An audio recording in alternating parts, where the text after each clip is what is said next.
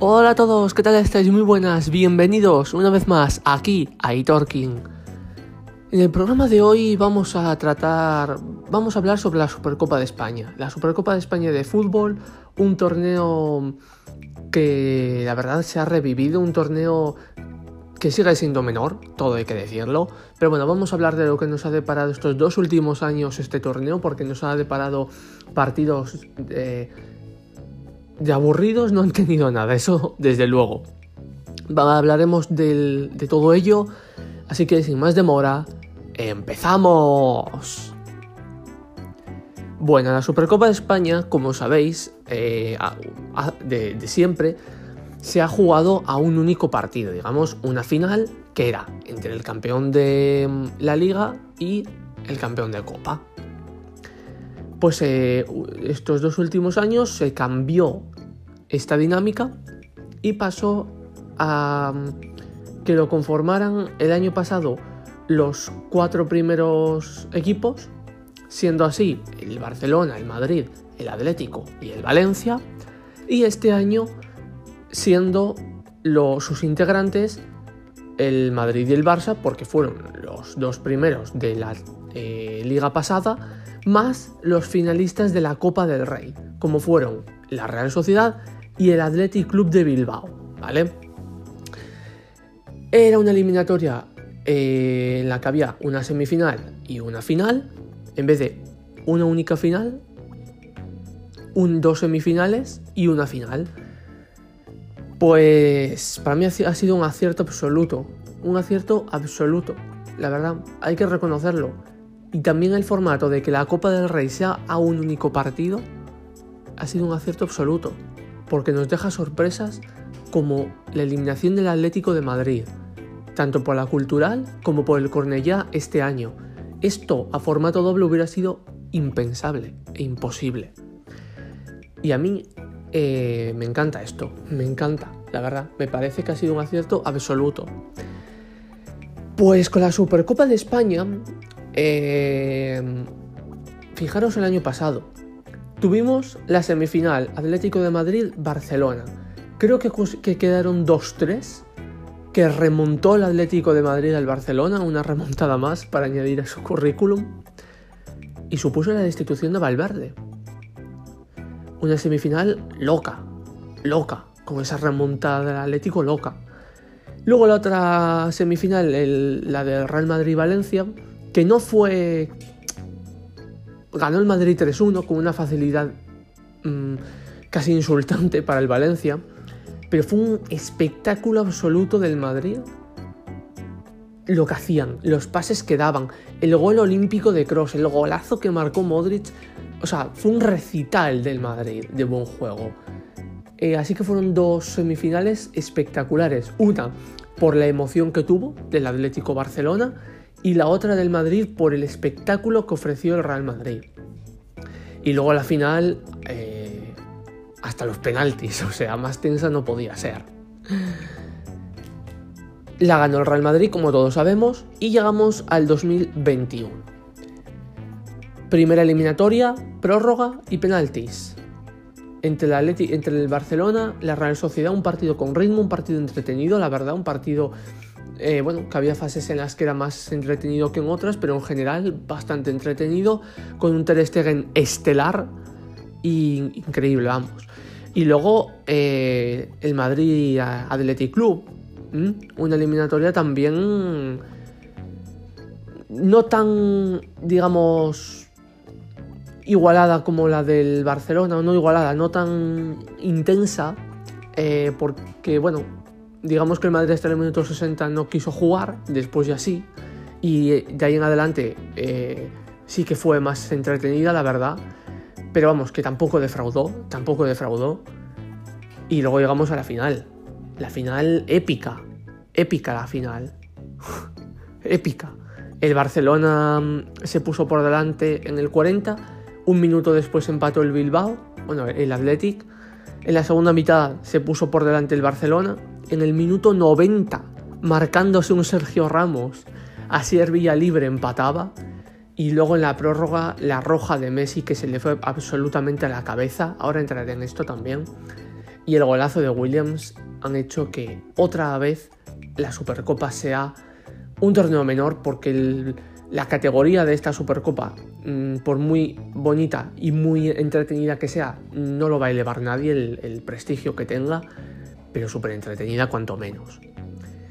Eso sí, no no es la más valiosa, eso puede ser la Champions o la Liga, pero sí que es un título más. Y cuando decimos que el Madrid tiene 94 títulos, o el Barça tiene 95, o el Athletic tiene 35, están incluidas las Supercopas, para nada que os diga.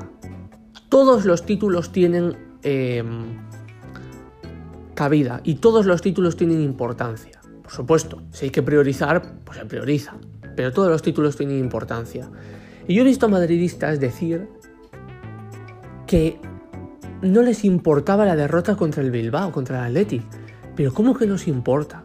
Pero ¿cómo que nos importa si luego andáis diciendo que tenéis 94 títulos? Por favor, un madridista tiene que valorar todos los títulos. Todos. Sea Supercopa o sea Champions. Porque si no, no eres ni madridista, ni culé, ni colchonero, ni nada. Yo veía a estos madridistas y decía, yo no me siento identificado con ellos.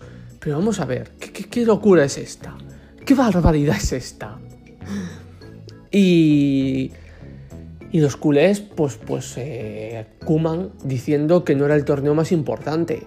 Para que os diga, esto lo dice Zidane y la que se monta tiene que venir Dios a poner paz. Porque la que se monta, vamos. Y luego un poquito hablando ya del Barça, porque obviamente es el tema principal. Eh, vamos a ver, el Athletic Club, eh, mis más sinceras enhorabuenas, es absolutamente increíble, épico, mastodóntico. Ponerle los adjetivos que queráis a lo que ha hecho Marcelino García Toral.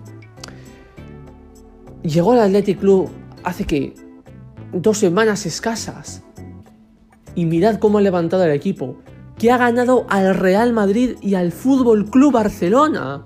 Es que no estamos hablando de que haya ganado a un equipo de primera regional, que no, que ha ganado a los dos más grandes de España. Es que es algo, vamos, es increíble. Y el cambio que ha habido ha sido brutal.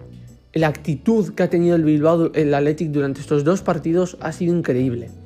El Barça se queja de que eran muy permisivos, de que el árbitro era muy permisivo, de que mm, es que es que tenían les hacían muchas faltas, es que eran muy intensos. ¿Y qué queréis? Que hagan como hacen muchos equipos cuando viajaban al Camp Nou, que os ponían la alfombra roja a la Messi, venga, para ti solito el campo y a la marca cuatro goles si quieres. Claro. Luego andabais diciendo, ¡ojo, qué buenos Messi, qué buenos Messi! Claro. O sea, os ponen la alfombra roja, pues vosotros pues la aprovecháis obviamente.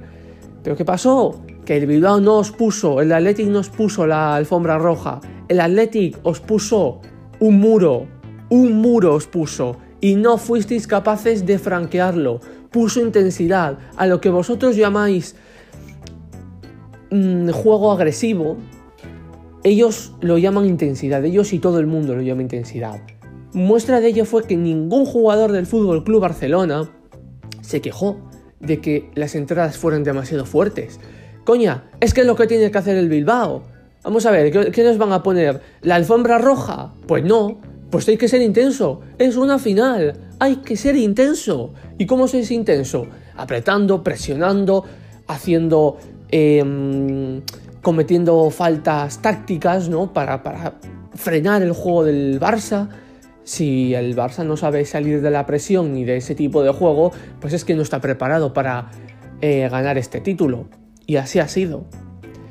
Luego cuando estén en Champions y ahí les den más leña quizás, o, o sean intensos, que dirán que es que era muy intenso, es que el PSG era muy intenso, bueno, el PSG vete tú a saber porque tampoco está ahora muy allá, pero que no era muy intenso, que no era no sé qué. Hombre, por favor, eh, por favor. Y luego lo de Messi, pues eh, vamos a ver. Yo he oído cosas de Messi que, a mí me cabrea mucho, me cabrea mucho que los culés intenten defender a Messi. Mirad, eso lo llega a hacer Sergio Ramos y le están llamando de asesino y de rompecuellos para arriba, ¿vale? Para arriba le están llamando. Lo hace Messi y dice el mundo deportivo que no, que es que Messi no, no le pegó, que es que empujó al jugador, en fin, vamos a ver, por favor. ¿Cómo podéis defender eso? ¿Cómo podéis defender eso? Pero tener dos dedos de frente, tener un poquito de vergüenza y un poquito de dignidad. Y decir, tarjeta roja, directa, agresión, cuatro partidos de suspensión mínimo, de sanción mínimo. Por Dios bendito, ¿cómo podéis justificar esas acciones? ¿Qué ejemplo estáis dando? ¿Ese es el ejemplo que queréis dar, culés? ¿Ese es el ejemplo que queréis dar? ¿Qué, qué, qué, qué, asco de, de, todo, vamos? O sea, es que si queréis dar ese ejemplo, dais asco. Así os digo. Los que defendéis que el Barcelona, que, que, Messi no ha agredido al rival, de verdad, no, no, no, no merecéis tener el derecho de libertad de expresión. No lo debéis de tener. Lo de Messi es una agresión. Yo he oído decir a Jorge de Alexandro, ¿eh? lo voy a decir, ayer en el chiringuito, que es falta, esta es tarjeta roja, es un manotazo, pero no es una agresión porque literalmente no lo ha reventado. no lo... me vais a perdonar que me ría, pero lo hago por no llorar. No le ha reventado. No le ha reventado. ¿Qué quería? Que estuvieran los sesos por ahí esparcidos, que, que le abriera la cabeza literalmente, que le rompiera los huesos. Por Dios bendito, hombre, que este señor ha sido entrenador y futbolista. Que diga esto, por favor. Eso demuestra la calaña de la que son algunas personas del Fútbol Club Barcelona que no ven más allá de defender siempre a Messi. Messi es Dios. Messi todo lo que hace lo hace por por por por no sé cómo decirlo, pero que no tiene, o sea, que hay que perdonarle todo, que mmm, todo lo que hace tiene justificación, que nunca se equivoca, que nunca eh, comete nada, no, comete faltas de forma intencionada. Pues si a Messi se le ha ido la cabeza porque está hasta las narices de todo, pues se le ha ido la cabeza, se dice ya está, y no pasa nada. A Cristiano, por lo del árbitro, cuando le empujó, muy mal hecho, por supuesto, mal, pero se dice y ya está, mal hecho. Pero no, a Messi hay que perdonárselo todo. Ramos, lo llega a hacer esto, insisto, la que se está liando es increíble, increíble. Y el Barça recurriendo la sanción a Messi, la posible sanción que le vayan a meter, que todavía no se sabe. En fin, me parece algo de verdad de una calaña muy baja, muy baja, vamos. El Barcelona, yo, yo me veía que iba a ganar, sinceramente. Yo cuando el Madrid perdió dije, el Barcelona ha ganado la Supercopa. Y no, muy contento, la verdad. Muy contento con el tercer gol de Williams. El grito que pegué fue, fue de ¡Vamos! Fue una locura. Y una final que se le escapa al Barcelona. El Madrid no juega las finales. El Madrid gana las finales. El problema es que no llegó este año a la final. Tuvo la final contra el Atlético de Madrid la ganó. Tuvo las finales de Champions eh, Zidane es el hombre de las finales, o sea, siempre gana una final. Estuvieron contra las cuerdas, contra el Sevilla, eh, Mönchengladbach y Atlético de Madrid. Y lo pasaron yo creo que con un 9 de nota, 9 y medio de nota. Eso era una final, porque si no, se iba el Madrid a, a pique. Entonces, bueno, pues la verdad que mm, que muy contento por la victoria del Bilbao, más que por la victoria del Bilbao, por la derrota del Fútbol Club Barcelona, aunque bueno, el Bilbao también tiene mérito, ¿no? Eh, pero bueno, enhorabuena a, a los seguidores del Athletic y la verdad que el Barcelona, pues bueno, otro fracaso más. Dicen, no es fracaso. A ver, en cierta parte no es fracaso, ¿por qué? Porque sí lo es, ¿eh? Sí y no. Pero no, porque viene una dinámica tan mala. En una dinámica de, mm, de que no tiene directiva, de que está sin rumbo, de que no sabe dónde está el Fútbol Club Barcelona. Bueno, llegó a la final aquí de churro por Ter Stegen, pues bueno, estaba, vale, sí, pero podía entrar dentro de las quinielas, aunque de forma quizás más... Mmm, como un deseo, ¿no? De que teníamos los madridistas de, a ver si el Atleti puede ganar, pero no tanto como una realidad, ¿no? Lo veíamos más como, bueno, ojalá. Pero por eso un poco estábamos ya... Esto también es un arma de doble filo, porque claro, esto quiere decir que el Barça era más favorito. Y por esto es un fracaso, porque el Barça ha llegado a la final contra el Athletic Club, que el Barça es mejor que el Athletic Club, y el Barça ha perdido porque no le ha dado la gana de tener la suficiente intensidad y la suficiente garra que sí que ha tenido el Athletic. Entonces, eso sí que es el fracaso. El fracaso de que después de una temporada en blanco vayan en camino de tener otra segunda temporada en blanco.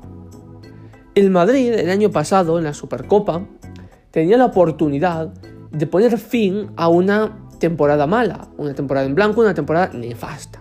La ganó y luego ganó la liga. El Barça tenía eh, la oportunidad en bandeja de poner fin a una temporada pésima y no lo ha hecho. Y no lo ha hecho. Se llegó a poner 2 a 1 y lo que no pueden hacer es empatarte en el 90. Eso no lo pueden hacer. No lo pueden hacer. Empatarte en el 90. Ponerte dos veces por delante y que en una te empaten un minuto después. Un minuto después de que marcaran el 1-0, barcó de Marcos para el 1-1. Eso no lo puede permitir el Fútbol Club Barcelona. Hay que aguantar los resultados, hombre. Y después del 2-1 que te empaten en el 90, eso ya es la traca final. Y que en la prórroga te marque Williams, eso es todavía más la traca final. Tener que llegar al extremo de jugar 4 horas de partido en eh, cuatro o cinco días, porque recordemos que contra la Real Sociedad fueron hasta los penaltis, con lo que tuvieron que pasar por la prórroga. Y ahí en este caso, otra prórroga.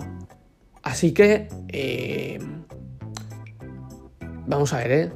vamos a ver. Porque, porque el desgaste que va a tener el Barça, Messi probablemente se pierda un par de partiditos, mínimo quizás tres o cuatro, depende mínimo. O eso debería de ser lo justo, vamos. Entonces, si tenía la liga complicada, yo creo que ahora la tiene más todavía. Entonces, bueno, este ha sido un poco el repaso de, de esta Supercopa. Esta Supercopa ha estado chula, ha estado muy chula, con las dos eliminatorias mm, interesantes, emocionantes, divertidas y la final, pues también, ¿no? También. Así que bueno, esto ha sido todo por el programa, eh, por el día de hoy, que me diga. Nos vemos, señoras y señores, en el próximo programa. Espero que, que os vaya bien. Y como digo, nos vemos en el próximo programa. Adiós.